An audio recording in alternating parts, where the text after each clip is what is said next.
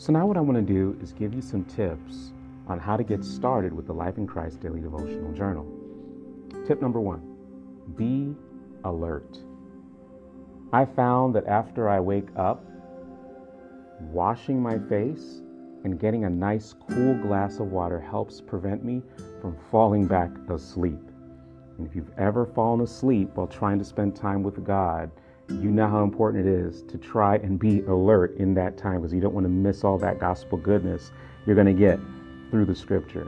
And so it's very important to be alert. And I recommend washing your face, you know, nice cool glass of water to help prevent you from falling asleep. Tip number two find a quiet, solitary place. Jesus would often have a place he would go to commune with the Father.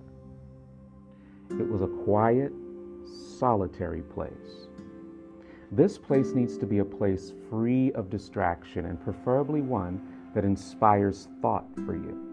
For me, it has sometimes been at my desk with a nearby view of nature outside, or even better, just being out in nature. Tip number three bring your Bible. This is obviously essential to this experience with Jesus. I recommend you have an easy to understand Bible, but also rather close to the original language. And so, in my experience, uh, I would like to recommend the following translations there's the Interlinear Bible, there's the New King James uh, Version, there's the NASB or New American Standard Bible, uh, there is the Good News Translation or the NLT, New Living Translation. These are versions of the Bible I highly recommend, and maybe you know of another. Either way, I highly recommend that you use it and the most important thing is that you are reading and understanding what you're reading in a language you can understand. Tip number four use a highlighter. As you read, God revealed to you some pretty amazing things. I like to highlight them so that I can come back to them and write my thoughts on them down in the journal. That's going to become important in a, in a little while. Tip number five have a pen. You'll need this to write your insights down in the journal. Tip number six music.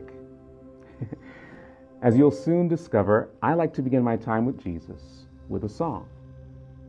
Nothing ushers you into the presence of God like a good song of worship, praise, or devotional meditation.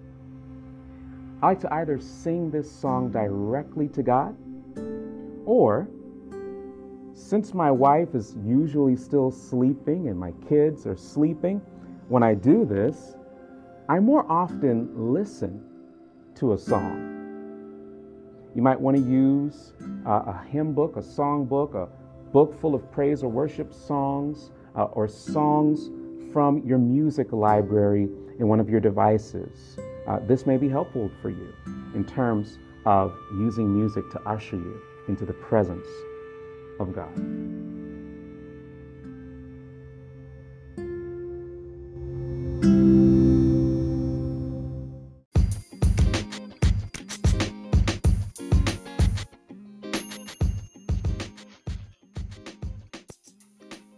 Is your heart hungry for something you just don't know how to describe?